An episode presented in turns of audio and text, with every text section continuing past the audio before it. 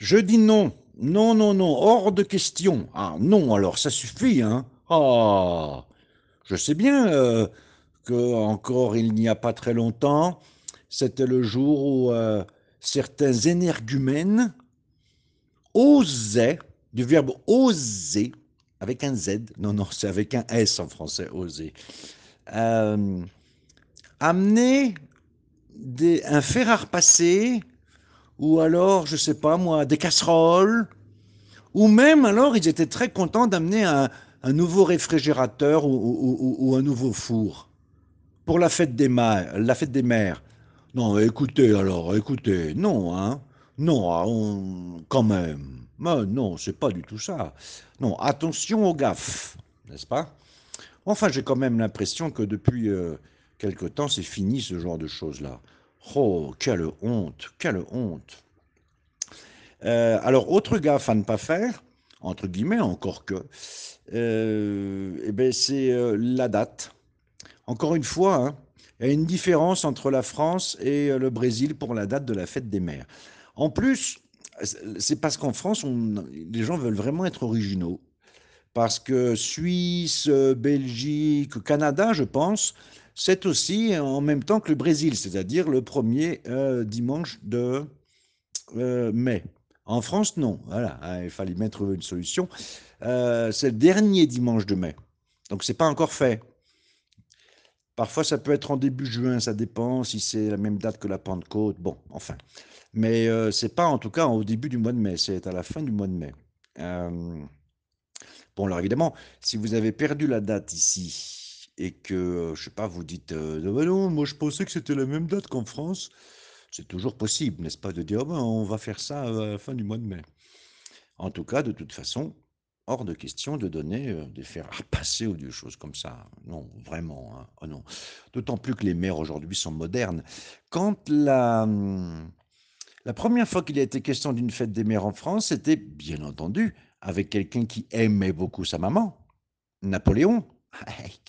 Vous savez, en France, il y a tellement de traditions qui sont soit de Louis XIV, soit de Napoléon, que si un jour vous participez à un jeu genre « Qui veut être un millionnaire ?», ou alors si quelqu'un vous met une arme dans le dos en disant « Cette tradition française est de qui ?» Essayez soit Louis XIV, soit Napoléon. Vous avez quand même une chance certaine, enfin pas certaine, mais une grande chance de tomber sur le bon. Napoléon était le premier à en parler, mais il en a parlé et puis il ne s'est rien passé. Donc bon, c'est plus tard. Plus tard, c'est au XXe siècle qu'on a commencé à en parler. Il y a eu quelques endroits. C'est assez lié à la guerre en fait. Hein. C'est assez lié à la guerre, à la Première Guerre mondiale. Parce que ce qui s'est passé, évidemment, c'était à prévoir. Des soldats partaient au front et puis ne revenaient pas. Et donc, vous aviez une femme qui avait 1, 2, 3, 4, 5, 6, 8 enfants et qui devenait une mère et puis un père en même temps parce qu'il fallait trouver de quoi subvenir aux besoins de tout ce petit monde. Donc, il y a eu des choses comme ça. C'était fait soit par l'Église, soit même parfois par les mairies, n'est-ce pas? N'oubliez pas, en France, ce sont des maires. Mais non, ce n'est pas les mêmes maires, c'est d'autres maires. Oui, la mère que nous fêtons, c'est M-E-R-E, d'accord? Le maire, M-A-I-R-E, ça correspond au préfeito au Brésil. Attention, parce qu'il existe le préfet en France. Ah ben c'est le même. Ah non, c'est pas le même. Le préfet en France, ça n'existe pas au Brésil. C'est, comment vous dire, une sorte d'ambassadeur intérieur. C'est un fonctionnaire de carrière qui est détaché, envoyé par Paris dans un département. Je vous le rappelle, la France est divisée en 97 départements. C'est des petites choses petites, dans lequel il y a une unité, il y a un numéro et il y a un nom. Et donc, dans chacun de ces départements, il y a un préfet. C'est une carrière et il représente les intérêts du gouvernement central et en même temps, il écoute les habitants locaux. Alors, il peut faire quelques aménagements sur les lois, par exemple. Il n'est pas législatif, mais il peut faire des aménagements locaux sur des lois nationales. Ah, ça, c'est le préfet, il n'est pas élu, lui. Le maire, lui, il est élu tous les 6 ans. Alors évidemment, quand le maire est une femme, c'est une mère. Et quand c'est une femme qui a des enfants, c'est une mère-mère. Forcément, c'est facile, je sais que c'est facile. Il y avait quelques maires de communes, par exemple, qui justement fêtaient les mères, les autres, celles qui ont des enfants, en donnant de l'argent ou en donnant un peu de nourriture, surtout à cette époque-là. Entre les deux guerres, c'est revenu pendant la Seconde Guerre mondiale, parce que pendant la Seconde Guerre mondiale, l'occupation allemande en France, il y avait un président de la République, le maréchal Pétain, qui était très, très, très famille, n'est-ce pas? Très famille. Et donc, lui aussi, il organisait des distributions avec des paquets, avec à l'intérieur souvent de la nourriture, effectivement, pour les familles où l'homme n'était pas là. Soit il était mort pendant la première partie de la guerre, soit il avait été fait prisonnier en Allemagne ou dans d'autres endroits. Et donc c'était un moyen de les aider. Mais en fait, la définition de la date vraiment de la fête des mères a été faite au mois 1950, après la guerre, par le président Vincent Auriol. C'était un président de la République qui parlait avec un accent parce qu'il était du Sud, Vincent Auriol. Très bien, donc fête des mères, on est bien d'accord, hors de question de... Qu'est-ce qu'on donne à la fête des mères en France? Bon, alors, évidemment, les enfants plus petits font des choses dans les écoles.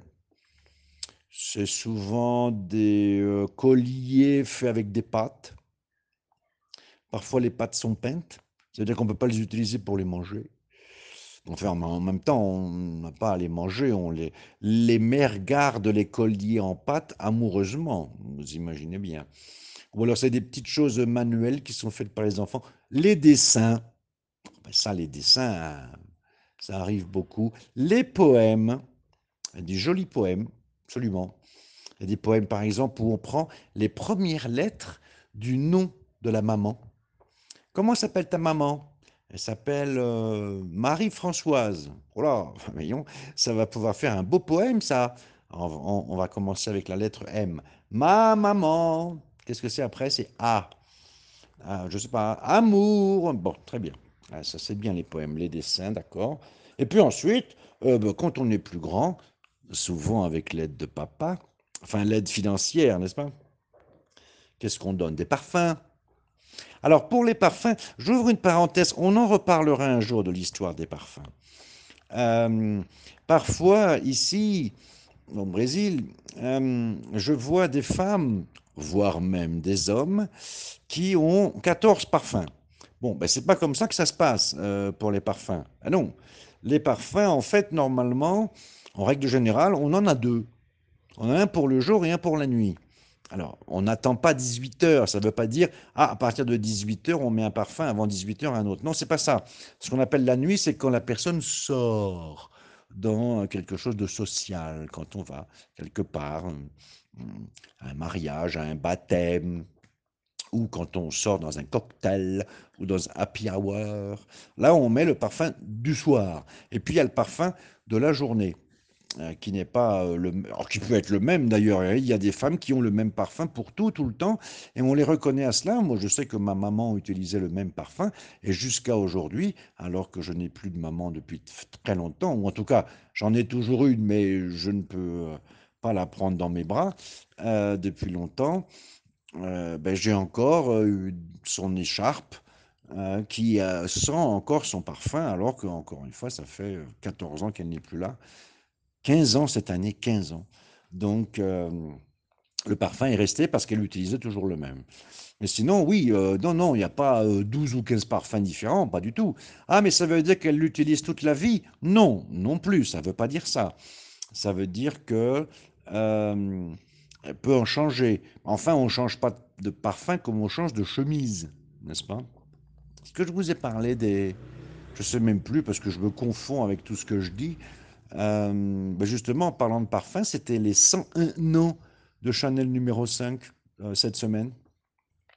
Chanel, vous connaissez l'histoire de Chanel numéro 5. Gabrielle Bonheur, qu'on appelle tous Coco Chanel, bien sûr, cherchait un parfum pour elle, parce qu'elle avait envie d'un parfum qui soit pour elle, voilà. Et alors, c'est rigolo, parce que Coco Chanel était quelqu'un qui, par ses vêtements, était très simple, n'est-ce pas? C'est elle qui a lancé tous les vêtements avec des coupes simples, le fameux tailleur Chanel.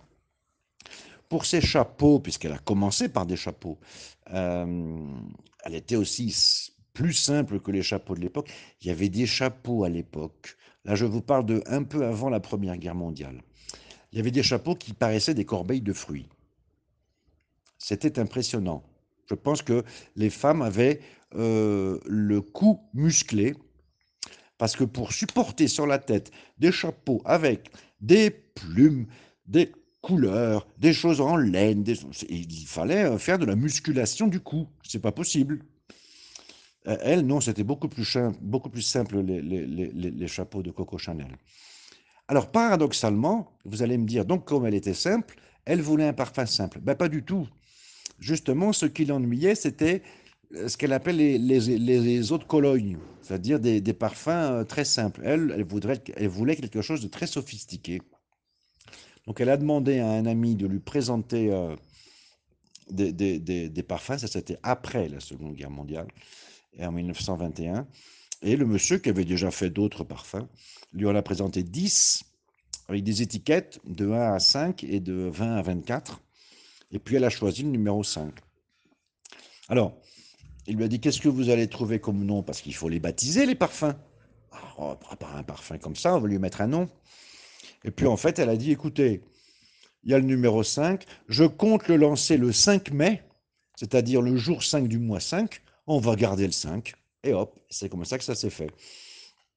Dans ce parfum, il y a 80 ingrédients. 80, oui, 4 fois 20, absolument. Dont certains synthétiques. À l'époque, on ne faisait pas ça. Donc, c'était un parfum qui était cher, il l'a toujours été, il l'est toujours. Et c'était un parfum difficile à fabriquer. C'est pour ça, d'ailleurs, qu'elle elle a trouvé des gens pour l'aider à le fabriquer. C'était toute une histoire, ça. On pourra en reparler un jour, mais le problème de son parfum, et ça a été un problème dans le reste de sa vie d'ailleurs, c'était ça, c'est le fait qu'elle a trouvé, elle a choisi le parfum, mais comme elle n'avait absolument pas d'argent pour le fabriquer, elle a demandé à des gens de le fabriquer, elle est restée elle-même avec une toute petite partie, en fait, de son parfum. Ce sont ceux qui ont investi pour le fabriquer qui étaient les propriétaires du parfum lui-même. Bon, on pourra en reparler un jour. Mais pour les parfums, c'est ça. Donc, on peut en changer, mais voilà, quoi. D'ailleurs, les gens en ont changé, puisque quand elle a lancé le numéro 5, à l'époque, le parfum le plus vendu en France, c'était Shalimar de Guerlain. Ensuite, numéro 5 a été le parfum le plus vendu pendant très longtemps, mais depuis une dizaine d'années, ça n'est plus numéro 5, c'est « J'adore ». J'adore de Christian Dior, est le parfum le plus vendu dans le monde. Bon, mais Chanel numéro 5 continue à se vendre, hein. Toutes les 5 secondes. Toutes les 5 secondes, il est vendu un flacon de numéro 5 dans le monde. Donc, je pense que pour J'adore de Dior, ça doit être toutes les 4,8 secondes. C'est pour ça que c'est plus vendu. Donc, ouais, pour la fête des mères, des parfums, des fleurs. C'est bien les fleurs aussi, de donner des fleurs, absolument. Puis alors, en plus, au mois de mai, on a déjà des fleurs, fin mai, hein, je vous le rappelle, pour la France. Donc, il y a déjà des belles fleurs, des belles plantes. Alors ça, si, ça se fait pas mal. Des écharpes, des choses comme ça, oui. Le fameux carré de soie Hermès. C'est pas pour toutes les bourses non plus, ça, je suis bien d'accord avec vous. Ouais, c'est à peu près ça ce qu'on peut donner pour la fête des mères. Si vous ne l'avez pas fait. Bah, mais au Brésil, c'est déjà passé. Alors. Ah oui, ici, on a bien l'habitude souvent, les gens, d'aller déjeuner. C'est vrai, déjeuner de la fête des mères. Si vous n'avez pas fait de réservation, vous allez manger sur le trottoir. Moi, j'ai pas l'impression que ce soit quelque chose qui se fasse tant que ça en France. En tout cas, moins qu'ici, c'est clair. Et puis alors, surtout, mais ça, c'est valable pour tout le temps. J'ai dû en parler déjà une fois, j'en reparlerai encore, parce que je me répète, bien que je ne sois pas encore complètement gaga, le restaurant, c'est une expérience. Donc, aller manger à la pizzeria du coin, non. Ah, donc personne ne va manger à la pizzeria du coin. Mais si, bien sûr, il existe des pizzerias du coin. Mais aller avec votre maman ou avec votre belle-mère ou avec une autre personne pour fêter un anniversaire ou la fête des mères à la pizzeria du coin, non, non, non, il vaut mieux rester à la maison.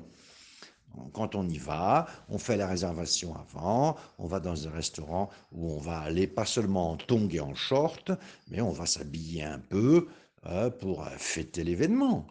Puis on va ouvrir le portefeuille, on ne va pas être là à chipoter pour 2 ou 3 euros quand même. Donc voilà ce qu'on propose pour la fête des mères. Bon, et comment s'est passée votre fête des mères à vous? J'espère que personne n'a osé vous donner un fer à repasser, parce qu'un fer à repasser, comme dans un film culte des années 80, Le Père Noël est une ordure, qui est formidable, le fer à repasser, vous auriez l'autorisation de l'utiliser pour frapper la personne qui vous donne un fer à repasser. Non, le fer à repasser, quelle horreur! Je suis certain que ça n'existe plus, n'est-ce pas? Allez, bonne semaine!